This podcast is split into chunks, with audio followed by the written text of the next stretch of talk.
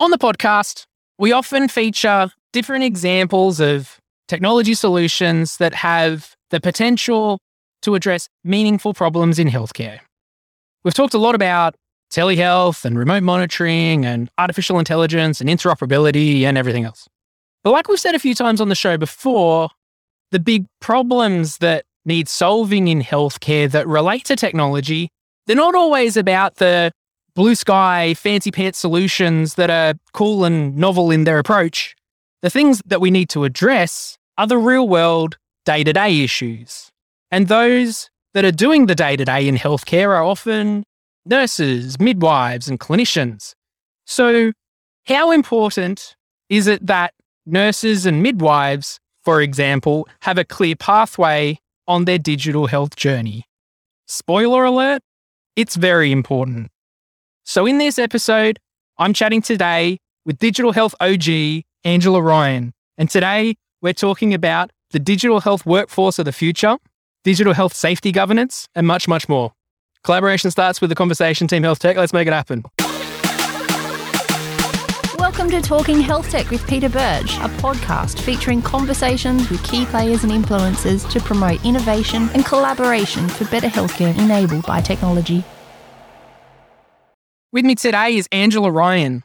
She's worked within the Australian health system for more than 30 years in senior leadership, executive, and clinical roles across federal, state, and local settings. She's a health informatician and digital health strategist, a clinician, executive, and a lot of other things too. Hey, Angela, how are you going? Hey, Pete, good to be with you. Thank you so much for joining. And it's great to finally connect one of those names and faces that we see and never really connect too often in a meaningful way, like passing ships in the night. So it's great to be able to connect with you on the podcast today. It'd be great to firstly get a bit more context from you and learn a little bit about your background and yourself. Can you tell us a bit more about you, please, Angela? I'm so glad you asked. Like you said, I've been around for a pretty long time. So I've been in the health system, in and around the health system for more than 30 years. I did start out as a registered nurse in critical care. And I think that was a perfect environment for me because it enabled me to blend not just my, I guess, love of, well, frontline care, but also technology.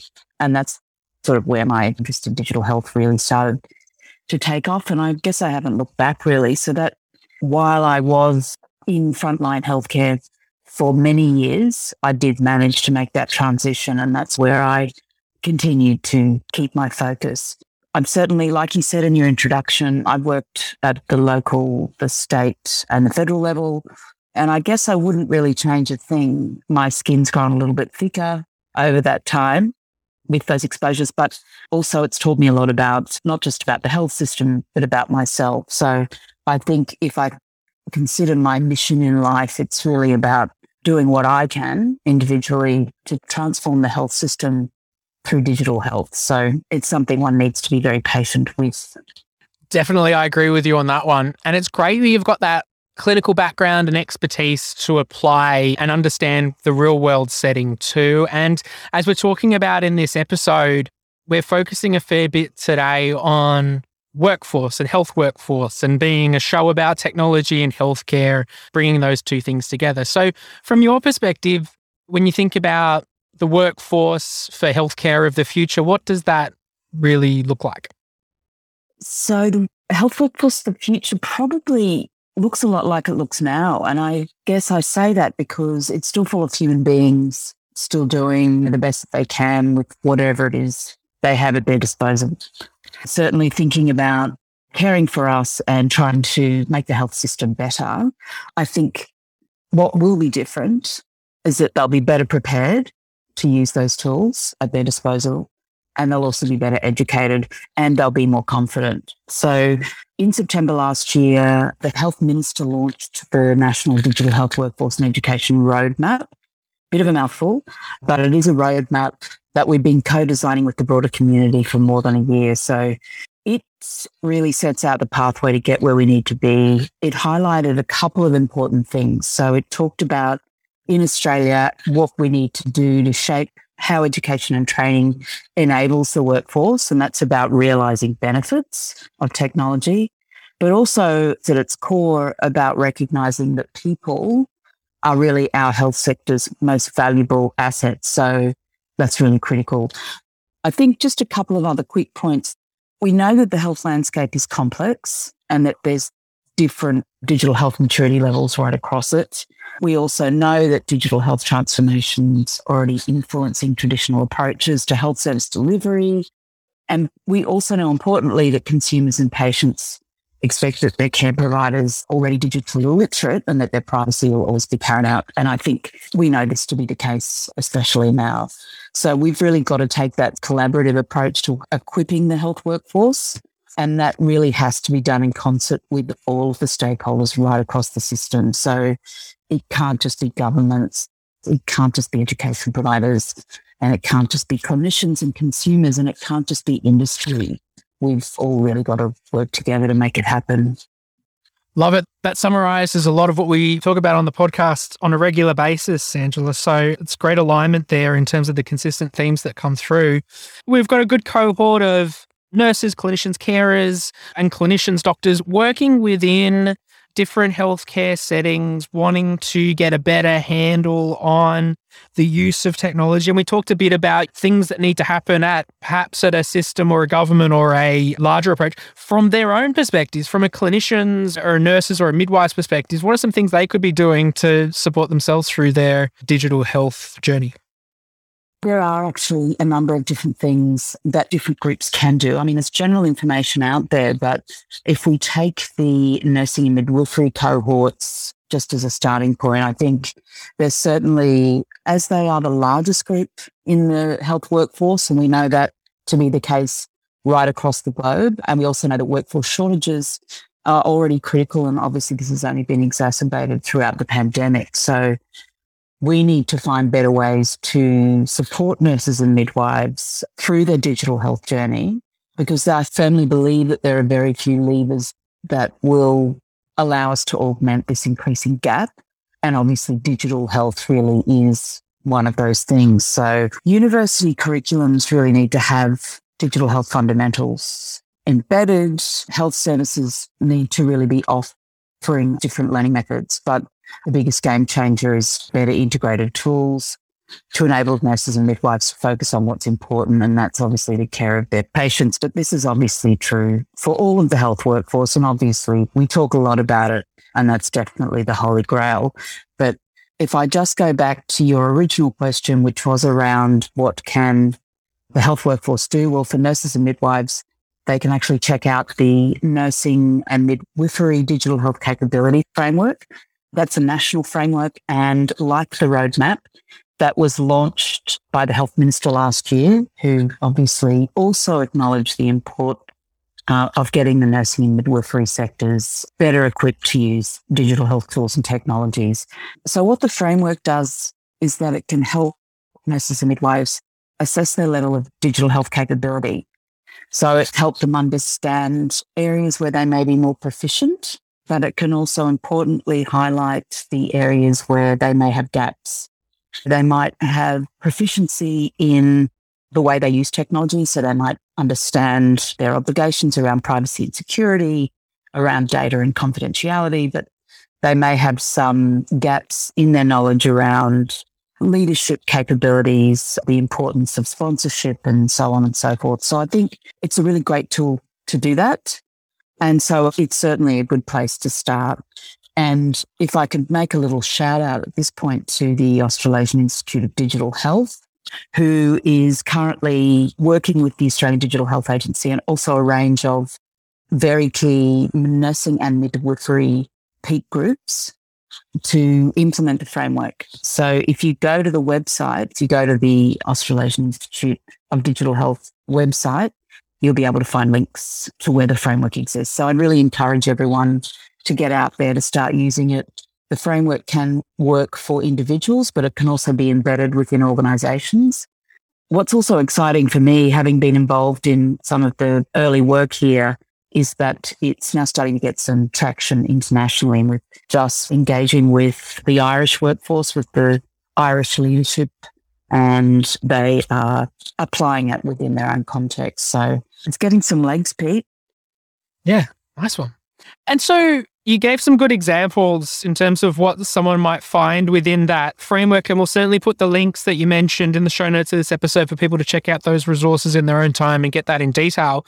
Thinking about, though, when we talk around digital health capability, you mentioned the need for ensuring data is managed securely and everything. Sometimes when people think about their digital health capability, they think, well, you, do I need the ability to code, whether it's write websites or do clinical coding? Put it in context in real world. What are some of those other kind of things that determine then the digital health capability that we're talking about? The way I like to describe this is thinking about it from the inside out. So for me, as a registered nurse, for instance, I need to be a professional in the way I operate. So that's about how do I behave in this sort of online or tech environment. So for instance, my digital identity, it's about the way you may conduct yourself in the way that you use tools, but also thinking about social media and so on. So that's one aspect that's thinking about how I am as a professional in this new tech world. Well, it's not so new, but in the tech world. There's also leadership and advocacy. So how do we advocate for our patients in the world of technology?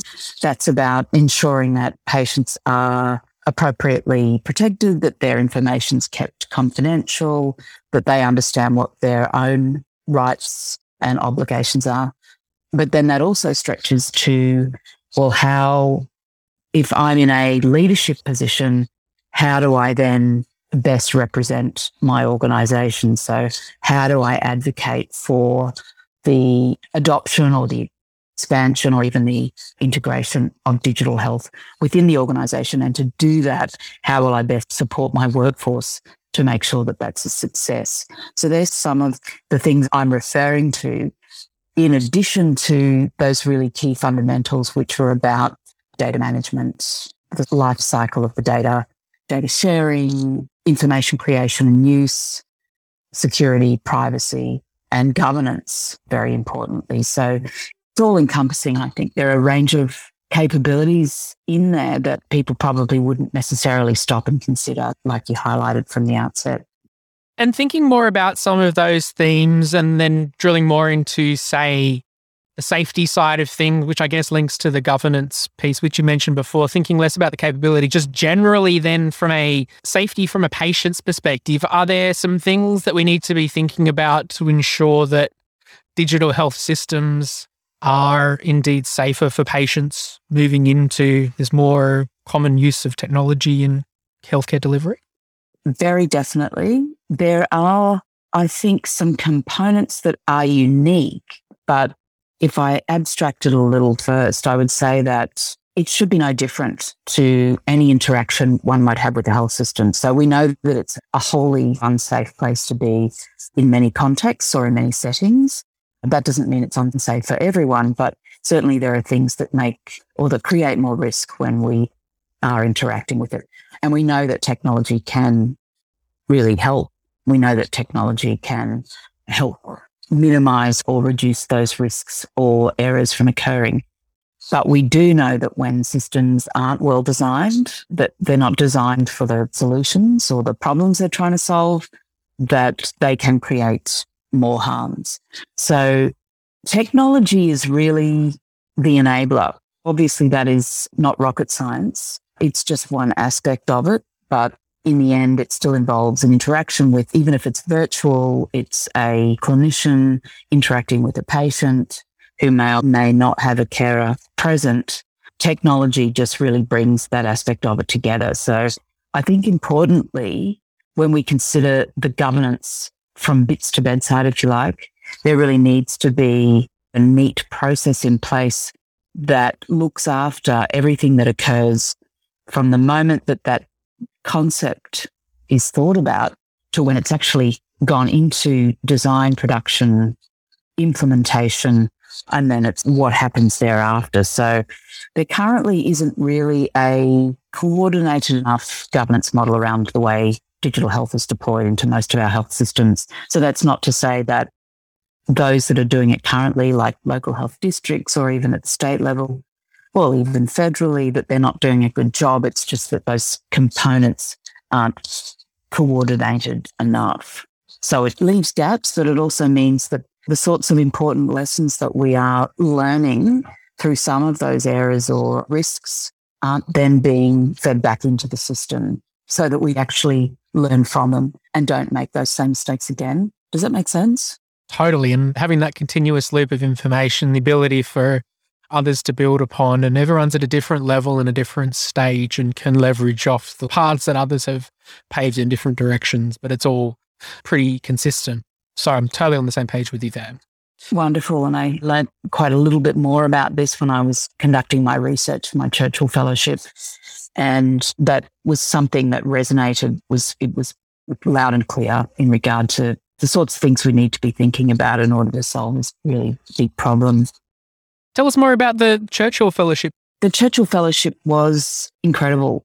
It was 12 weeks of travel back in the days when one could travel. I consider myself to be very, very lucky that it occurred at the end of 2018. So well before we had any idea about the kind of environment we find ourselves in now. So hugely grateful to have had that opportunity. I'm not sure if the audience knows much about the fellowship, but the whole premise of it is around travel. It presents itself as a bit of an issue for those who are currently being awarded fellowships because they are, in some cases, having to conduct their sort of whirlwind global trips virtually. So it obviously doesn't have quite the same ring.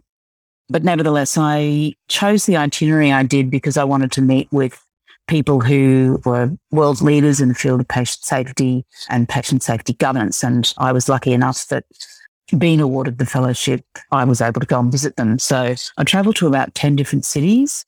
Uh, I did meet with hundreds of clinicians, of industry, of government. Went to hospitals, I went to health services. And wow, I went to the Texas Medical Center and that just blew my mind. I don't know if you've ever been there, but I think naively, when I was initially researching it, I was thinking medical center. How big can that be? But it's actually, I think it's around 9,000 beds. It's roughly 50 institutions, I think. And it's really a city. It's the largest medical city on the planet. So that was pretty wild and a pretty amazing experience. But probably what the fellowship taught me most was that people are innately kind and generous. That might not always be immediately apparent, but people were very generous with their time. They not only gave up their time and their expertise, but they also introduced me to others. So there were those formal meetings organized, but then there were the less formal, more casual interactions that led to opportunities to attend other meetings or dinners even and that sort of thing. So it really was pretty wonderful. But I think the key thing I took away from it is that we're all pretty similar when it comes to our the health system. So we're all trying to solve the same sorts of problems. We may have very different health systems. Obviously, the health system between the US and Australia, for example, is quite different, although some may say that it's, starting to look more similar, worryingly, but we still have the same sorts of wicked problems. We still have difficulties integrating the patient journey from community to acute and back to community again. Interoperability is with that a massive issue. The difficulty in getting standards right, even implemented, but also just in the end wanting to make the system as safe as it can be and finding that difficulty in threading things back through the system in the way that would benefit most. So there's some really great examples of people just doing incredible things in many of the environments I went to, but none of them have actually had the opportunity or rather been able to, not so much they haven't had the opportunity, haven't quite got to the point where they've been able to implement that whole system coordination of digital health, safety governance. Tell us a bit more about the research work you were doing for it. I have great interest in digital health patient safety. So I wanted to travel overseas and learn from the greats, if you will. That's not to say we don't have many greats here, but I just wanted to sort of broaden my perspective a bit. So I was exploring methods that one might employ to better coordinate digital health safety governance. So I traveled to about 10 different cities to undertake that research over a three month period. So you've come back from doing that now and reflecting on it. Were there any lessons or recommendations or things that you've taken from that experience?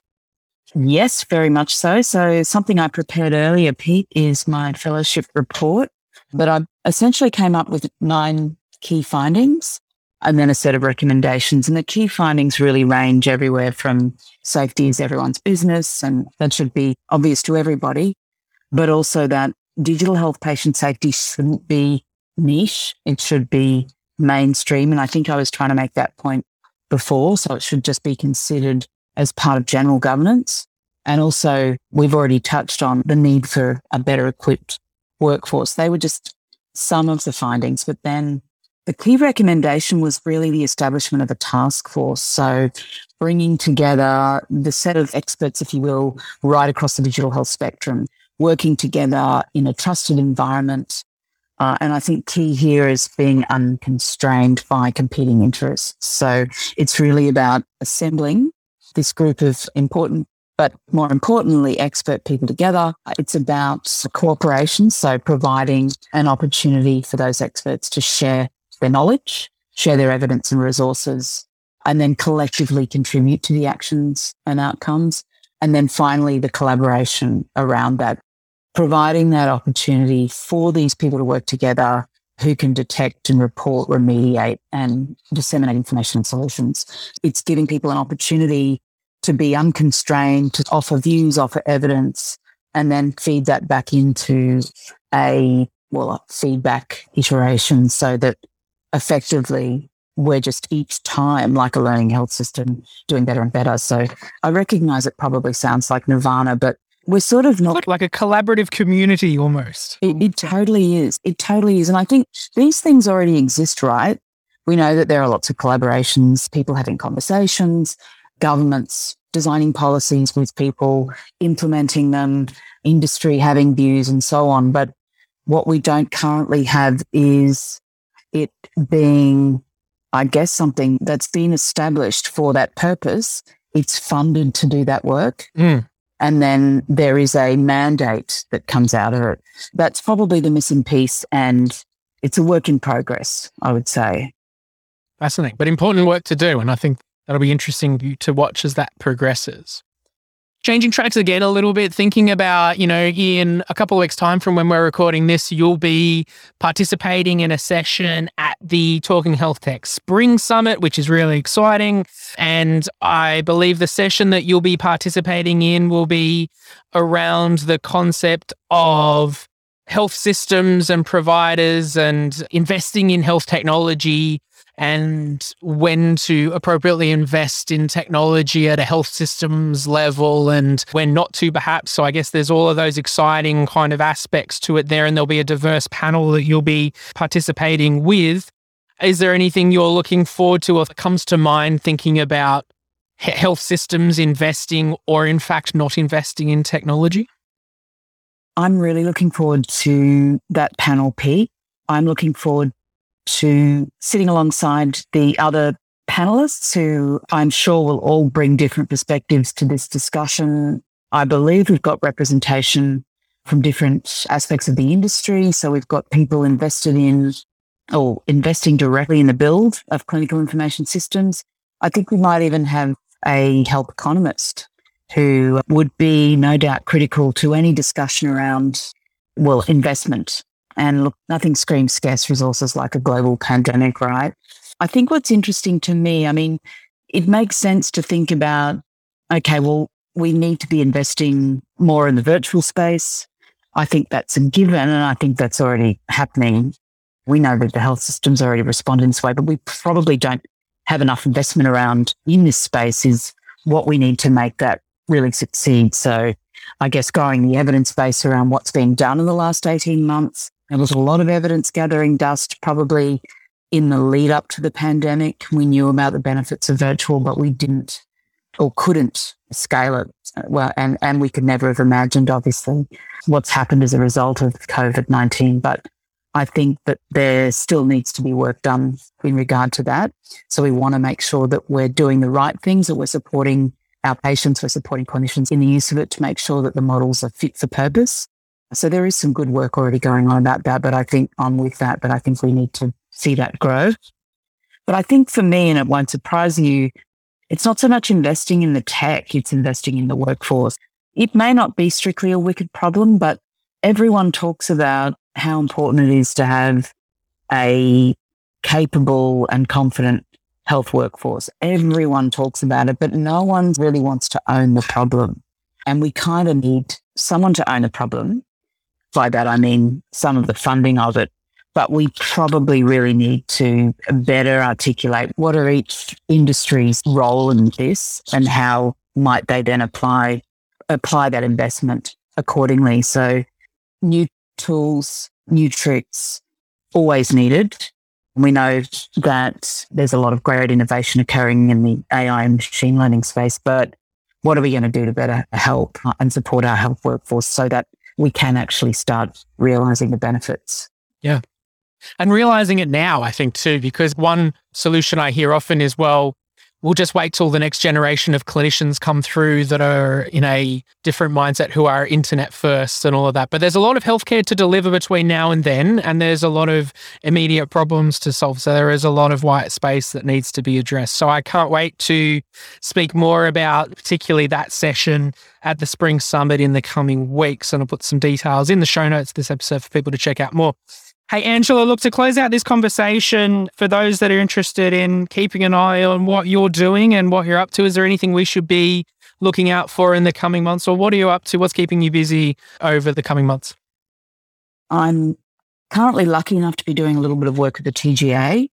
So, the TGA obviously is a very busy enterprise currently with many competing priorities, particularly in regard to the COVID 19 space. I'm certainly not speaking on behalf of the TGA today, but what I would say is that I'm doing some exciting work with their in their digital health reform space, particularly clinical decision support reforms, but more broadly around SaMD or software as a medical device. So watch this space there. There's going to be some updated information available over the coming months. So that'll be good. Yeah, I'm currently stuck in hotel quarantine. So I'm pretty much looking forward to getting out of here. It's day six. So obviously by the time this goes to air, I'll hopefully be well clear of it. But um, it's certainly something to add to the experience of what it is to live in 2020, 2021. Yeah. So yeah, amazing. Looking forward to all those updates, particularly about software as a medical device, clinical decision support, TGA stuff, but also just generally catching up at the spring summit in September. So, look, Angela, I really appreciate you making the time, particularly during hotel quarantine, and stay safe and look forward to catching up soon. All the best. Brilliant. Thanks, Pete. Good to be with you and uh, can't wait for the summit. Thanks for listening to the show. Check out talkinghealthtech.com to connect with other people in our community and to learn more about the Australian health tech industry. Also, make sure you hit subscribe on your favourite podcast player so you don't miss an episode, and share this episode with a few people who need to hear it. Now go make it happen.